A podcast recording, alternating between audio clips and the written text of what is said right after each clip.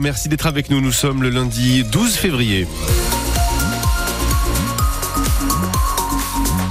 Point sur l'actualité, c'est avec vous, Leila Benjelouna. Et à la une, la journée mondiale de l'épilepsie et comment vivre avec la météo des nuages et de la pluie pour commencer la journée dans les Landes Thomas. Oui, ensuite, retour à un temps sec. Ce sera le cas dans l'après-midi avec même quelques éclaircies et puis ça va souffler. On attend des rafales de vent dans les terres jusqu'à 80 km heure, sur le littoral jusqu'à 100.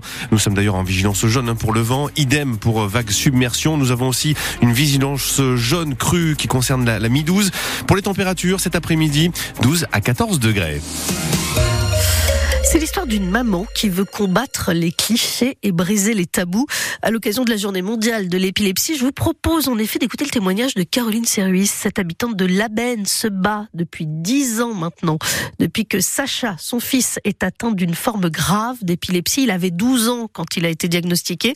Depuis, Caroline Service met tout en œuvre pour que Sacha ait la vie la plus normale possible, Sarah Ders. Et le plus important pour une mère, on a envie qu'il ait sa vie à lui. Il est malade mais il est content. Sacha a 22 ans, un diplôme de cuisine en poche, une scolarité classique.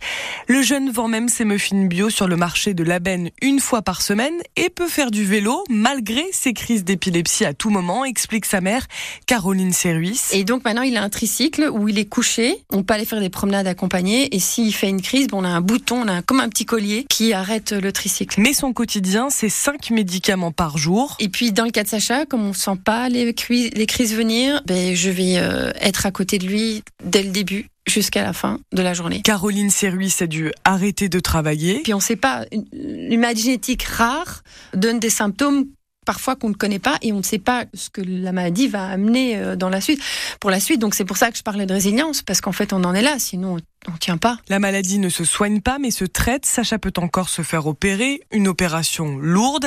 Les médecins lui implanteraient un stimulateur dans le cerveau. Et en France, une personne sur dix est susceptible d'être confrontée à l'épilepsie au cours de sa vie, selon euh, des données euh, de l'association Épilepsie France. Un violent accident s'est produit hier soir sur l'autoroute A65 au niveau d'Aru et en venant de Capsieux. Il était environ 19h. Une jeune femme de 18 ans a été transportée en état d'urgence absolue à l'hôpital de Mont-de-Marsan souffre de très graves blessures à la jambe. Le véhicule dont elle était la passagère venait d'avoir un accident seul et elle a été renversée par une seconde voiture au moment où elle sortait de l'habitacle. Une deuxième jeune fille de 18 ans a été blessée, mais moins sérieusement. Un homme de 25 ans a lui été pris en charge sur le plan psychologique car très choqué. De gros coefficients de marée restent attendus aujourd'hui hein, sur le littoral landais. Oui, jusqu'à 110, les Landes sont placées en vigilance jaune, vague submersion ce lundi. L'océan démonté a provoqué des dégâts ce week-end à Cap-Breton. Fait le plus spectaculaire, hein, une voiture projetée tôt hier matin sur la baie vitrée du restaurant La Plancha, situé sur le front de mer. Des dégâts, mais pas de blessés. Chez nos voisins du bassin d'Arcachon, l'hôpital privé d'Arès a lui été euh, inondé en partie. Le service des urgences est fermé jusqu'à ce soir 19h.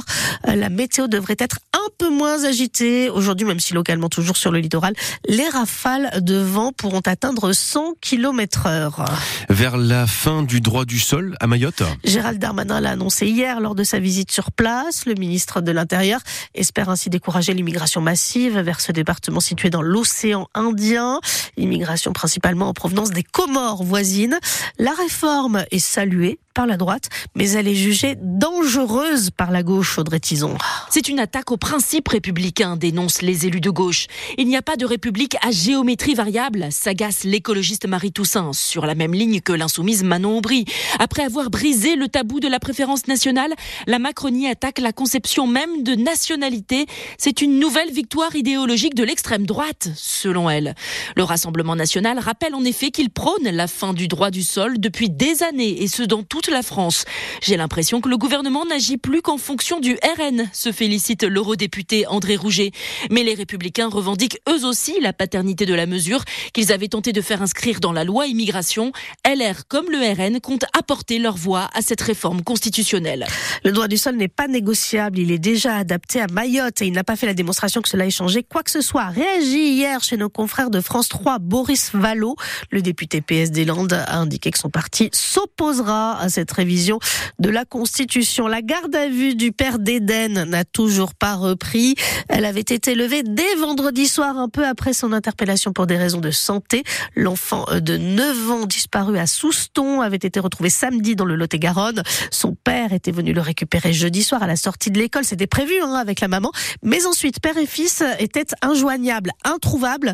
Selon le parquet de Dax, le départ du père d'Éden paraissait planifié avec l'intention de ne pas pouvoir être géolocalisé.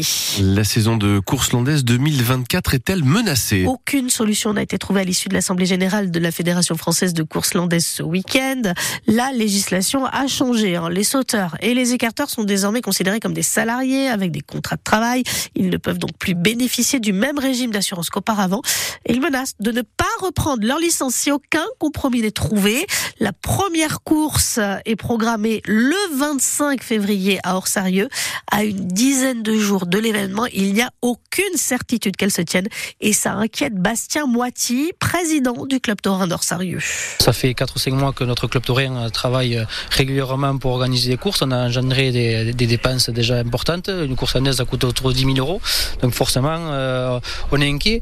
C'est sûr que l'enjeu financier est réel et, et, ça risque d'être assez fatal pour le club taurin d'Orsarieux. Rien que la date déjà, elle est calée d'une année sur l'autre, donc euh, pour pas qu'il y ait des personnes en face.